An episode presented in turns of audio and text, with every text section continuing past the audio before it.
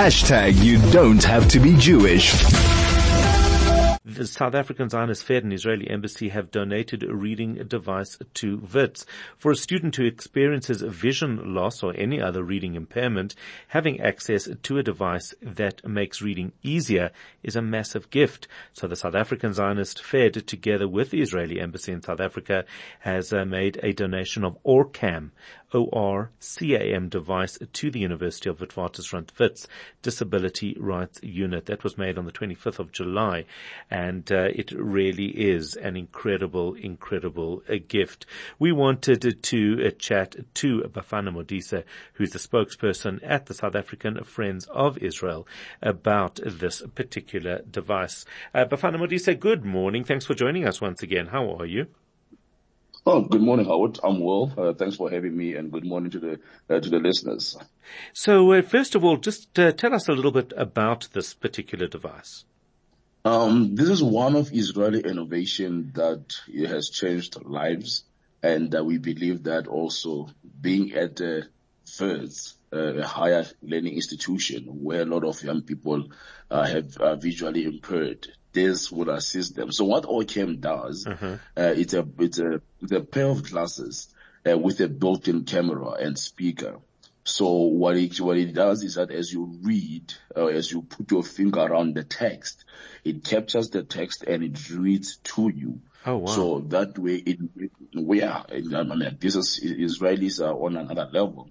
And this we believe that uh, will assist a lot of students who may, who have those, not, not just students, even anyone across the world who may need that. But coming to Wits specifically, uh, one of the highest universities in the country, we saw it very important that we continue to uh, build on the relationship that we have. We know that even uh, our first lady in Israel. She's a Wits alumni and the ambassador spoke very well on that to say, as Wits, we, as uh, Israel, we value the relationship of Wits. And then uh, also we had your SRC president who was also there to welcome this uh, innovation into the campus. That kind of shows that uh, this, the, the narrative in campus at Wits, which was formerly known as the hotspot for BDS, right now has become more moderate and welcoming of the Israel, of Israelis. Well, that's interesting because I think that is a, it, it does seem to signify a, a very important shift. Look, if, if they didn't accept a gift like this, which helps disabled students, it would be absolutely yes. appalling. But that said, uh, we've seen appalling behavior in the past. Uh, so, uh, hmm. this, this really does seem to show a very positive shift towards, towards a moderate behavior.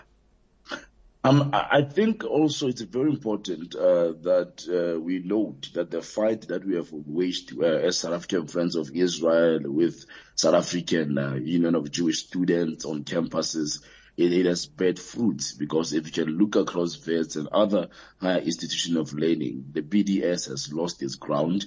And also we find that South Africa, even with the Orlando Pirates game, yes, ordinarily yes. could have could have just went ahead. They could have just stopped the whole thing, you know, the same way they did with Lalela. But you see that South Africa or our leaders are starting to lose their appetite to choose side in this conflict at the cost of our people's lives. Because this innovation will assist the students on campus, will empower young people um, to to have access uh, also to such um, innovation. Or we look at Hammanskraal, the water issues that are yes. happening right now in Pretoria when we had the Israeli experts coming here to meet with uh, the mayor of um, the mayor of uh, Tshwane, it shows that our people are losing their appetite of fighting Israel for whatever reason that the ruling party might have. But across, apart from the ANC and BDS, South Africa is very much welcoming to Israeli innovation. And we have always said that we support that South Africans must take that position whereby there must be mediators, unifiers, and not people who are just going to push ideological beliefs at the cost of um, their own people who are in need of Israeli innovation. Israel SA um, relations can be better and we see it now taking place. Yeah, and, and I think there's also the sense, and, and to some extent, I believe that the way South Africa has handled Russia has shown the ANC to be incredible, incredible hypocrites. Uh, so, and I think there's two things playing out. Number one is the hypocrisy of the South African government, and number two, the fact that South Africa is in very, very serious trouble in many areas, and uh, there is almost an irritation and a frustration from people saying, "Why are you so focused on Israel? Look at your own backyard.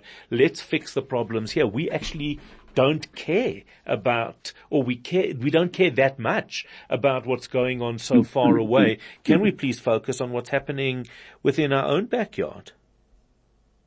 True. I think most people, uh, most South Africans actually, have always held that position. But what you've always well, what we always saw was that these top politicians and uh, so-called uh, experts, lately they've become very mum because they've realized that this government is very much selective on their human rights uh, support. They are very much um, uh, hypocrites, if, if uh, for lack of a better word, I'll say hypocrites yes, because yes. you look at how they are dealing with Russia, how they are dealing with Iran um, you ask yourself to say, if you are the champion of human rights, why is it that only the Jewish state is guilty of human rights, but your friends or your your comrades, as you call them, can just do as they want with impunity.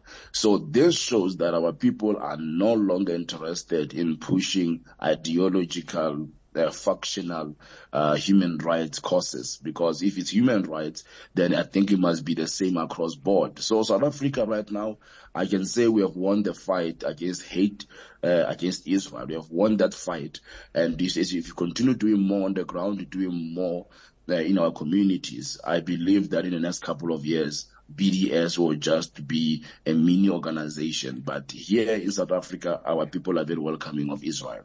Right. So, uh, I mean, this is obviously a very, very important first step when it comes to Wits.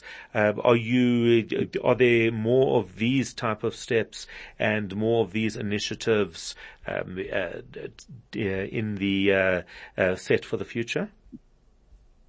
No, um, but right now, I, I, would say that there is more coming. Um, we, when we spoke with, with Wits, we said these are just one of many innovations uh, that Israelis uh, can help South Africa uh, with. We all we are also having engagement very soon with the traditional leaders, the kingdoms of Bapedi, Mabandla Kingdom, and also as uh, the one that I'm forgetting now.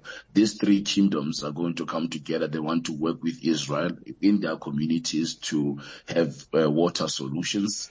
So we are confident that the more we engage with other members of civil society, uh, we will see more growth. And even political heads, even political leaders now are coming to us to say, Bafana, let's have a conversation about our foreign policy.